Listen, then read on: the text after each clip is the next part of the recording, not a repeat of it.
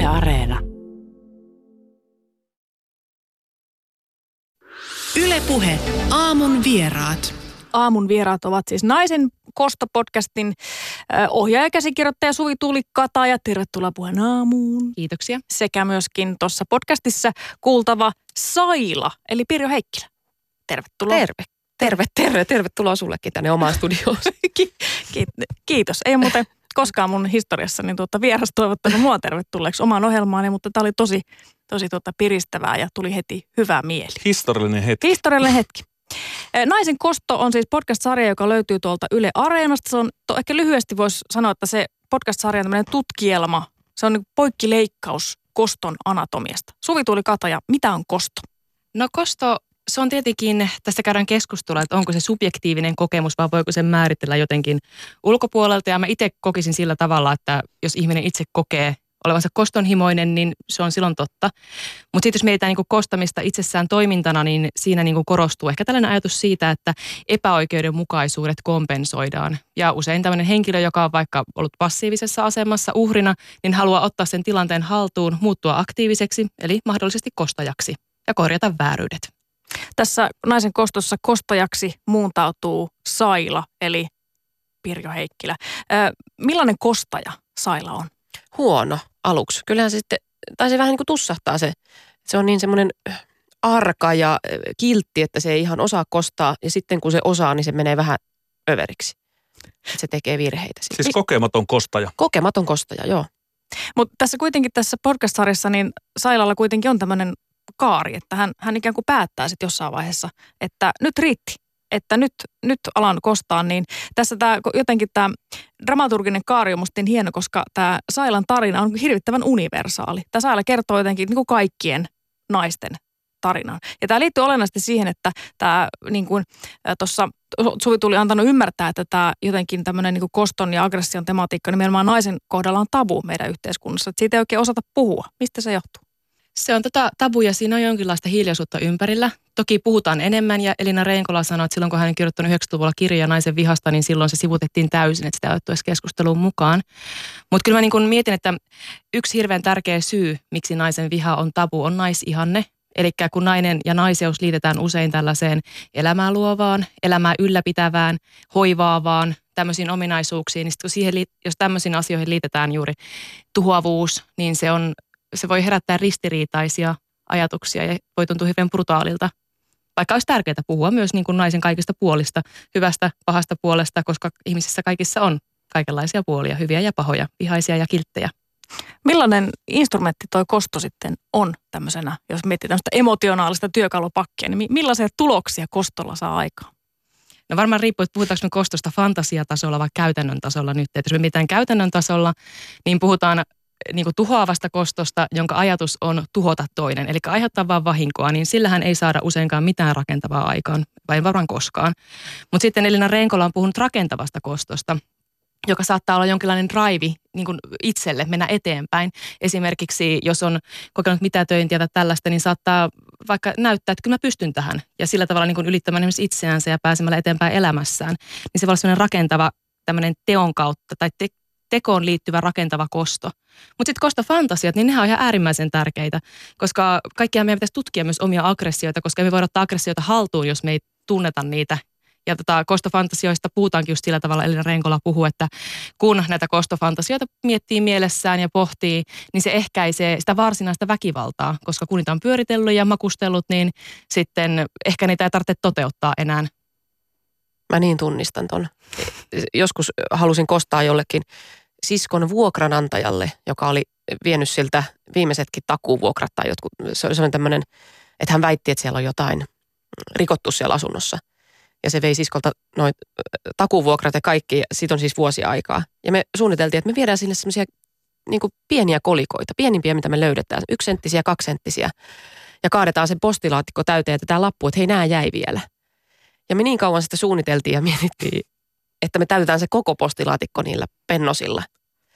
Siitä tulee mielihyvää. Siitä tulee tosi Kyllä. paljon mielihyvää, kun me naurettiin ja kuviteltiin sitä. Ei koskaan tehty sitä. Mm. Joo, sama juttu. Eräs kaveri, niin tota, äh, jäädytti omaa virtsaansa semmoiseksi levyksi. Ja sanoi, että kun oli käynyt sillä tavalla, että, että häntä oli petetty, hänet oli jätetty, että hän laittaisi postilaatikosta tänne just tämän pettäjän kotiin tämmöisen liuskan jäätynyttä virtsaa ja se sitten siihen sulaisi ja tällä tavalla. Hän ei niin. koskaan tehnyt sitä, mutta oli kuulemma ihan niin pitkälle mennyt, että oli laittanut sen levyn sinne jääkaap- äh, anteeksi pakastimeen odottamaan, mutta että sitten sitten käydään rinkeissä. Niin, koska se, se, se sitten niin. unohti, että se oli, juu.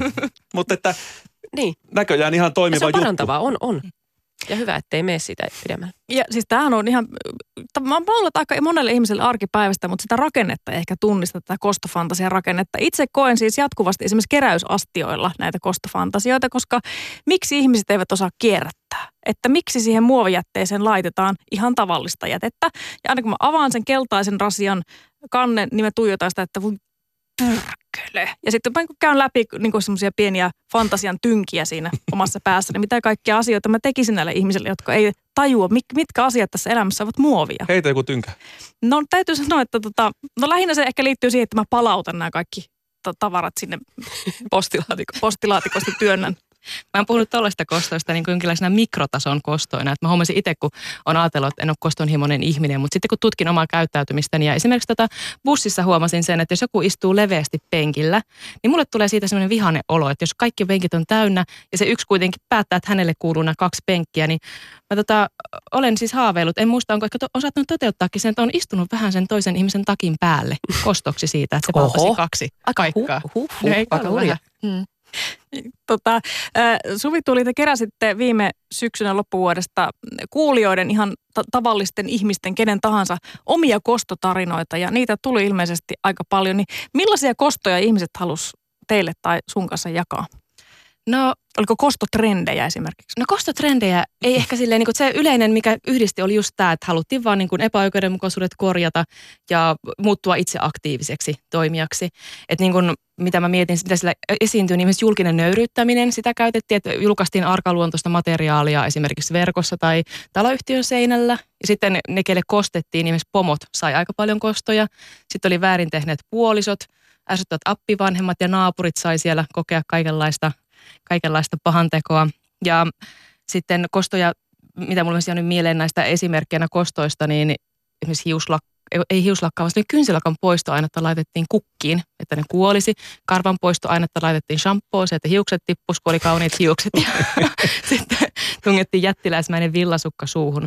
Ja tämä me käytettiin itse sarjassakin, että meillä on semmoinen kostofantasioita käsittelevä jakso, niin siellä on tämmöinen anonyymien kostoholistien ryhmä ja siellä on käytetty näitä kuulijoiden kostofantasioita osana. Onko Pirjo Hahmo Saila siellä paikan päällä? Kyllä hän on. Hän, hän oli siellä. Kyllä hän haaveili tästä ö, moottorisahamurhasta. Niin justiin.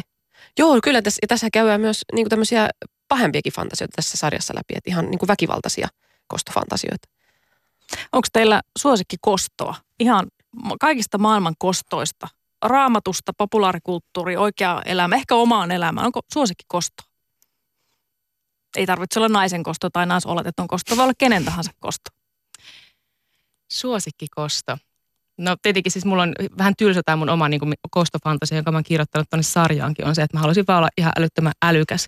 Että jos käy semmoinen tilanne, että mä jotenkin jäädyn tai tulen mitätöidyksi ja jään jotenkin ihan jähmetyn paikalleni ja koen epäoikeudenmukaisuutta siitä, niin sitten mä haaveilen jälkikäteen, kuinka mä voisin olla vaan ihan älyttömän viisas ja pitää semmoisen jäätävän älykkään puheenvuoron ja kaikki ihailis mua ja haluaisi tukeutua mun tämmöiseen niin kuin ihan ylivoimaiseen älykkyyteen ja sitten se kostohan tässä piilee tässä fantasiassa just siinä, että muille tuli suonomuuden tunne ja häpeä siitä, koska he eivät yllä mun tasolle. Siis tämmöinen perinteinen jauhotus tilanteessa. Jauhotus. Joku, niin, että jauhot suuhun. Joo, joo. Näin Pidät naamas kiinni koko sanoa. loppuelämän, Kyllä. koska sä kuulit, mitä mä just joo. sanoin sulle. Ja siihen jää myös semmoinen ihailun kenttä mun joo. ympärille. Ai vitsi. Löytyykö Piriltä mahdollisesti suosikki kostoa mielen niin, mä, mä ehkä yli, ylipäätään tota, ehkä semmoiset kostot, että, että se, se ei satuta sitä kost, kostettavaa, miten se sanotaan, että se ei, se ei niin aiheuta mitään semmoista äh, hirveätä tuhoa. Että joku semmoinen pieni jekku ehkä, missä leffassa se oli, missä joku jollain hammasharjalla pyyhki persettä ja laittoi sen takaisin siihen kuppiin. Tai sitten joku, että laittaa hammastahnatuubiin jotain, jotain vähän pahamakusta. Että se ei niin satuta sitä toista. Ja tämmöiset mua kutkuttaa hirveästi, missä tahansa niitä näkeekin tai omassa mielessä miettii. Pitäisikö siinä tuubissa lukea sitten terveisin Pirjo Että se saisi tämä kostettava että sais sen tietää. tavallaan. Niin, niin. Ei kun se on herkullisempi kuin omassa mielessä miettii sitä, Sitten että se on varmaan siellä. siellä se pesee hampaita. Ja sen takia se on niin hapan naama tuolla Niin. televisiossa, kun tietää, että se on. No, kyllä. Tuosta, tästä Naisen kosto podcastista myös siis, tämä myös ruokkii mielikuvitusta. Siis muun muassa mä opin uusi, uudenlaisia kostotapoja, just tämmöisiä niin kostofantasioita. Esimerkiksi siis tässä mainittu tämä Freudiin liittyen siis potilaan kosto lääkärille, niin on se, että hän ei parannu. En parane. Perhana sentään. Minä kostan tuolle lääkärille. Minä en parane tästä taudista. Mikä loistava ko- kosto. Niin ja tässä on taas tämä passiivis-aggressiivisuus, että hän ei tee mitään, hän ei lyö Freudia eikä mitään, mutta enpä parane. Niin, Sä aivan. oot huono lääkäri. Ja musta oli mahtava esimerkki siinä Elina Reenkolan niissä kommenteissa se, että miten nainen kostaa kärsimällä. Että vetäytyy kuoreensa ja, ja ajattelee vaan, että huomatkaa kun mä kärsin. Että teidän takia mä kärsin. Kyllä, ja muut naiset syyllistyy. tekee sitä paljon. Niin, mm. Syyllistäminen on hirveän tehokasta. eihän ne muut syyllisty. Paitsi jos kärsii Sehän va- näyttävästi. Ah niin sitten. Joo. Mutta jos on vaan silleen passiivisesti sisäänpäin, että kun minulla on niin, että kun minä olen kestänyt niin paljon ja te muut olette siihen syyllisiä. Silloin se kosto kääntyy itseen pelkästään. Niin. Mm. Mi- miten, mi- miten me voitaisiin löytää tämmöisiä vähän produktiivisempia tapoja kääntää tämä sisäänpään kääntynyt kosto tai mahdollisesti jotenkin se kostofantasia semmoiseksi, että se jotenkin kääntyisi niin kuin hyvään päin. Vai onko itse asiassa, onko kostofantasia ollenkaan, pitääkö sitä kääntää mihinkään, onko se riittävä itsessään?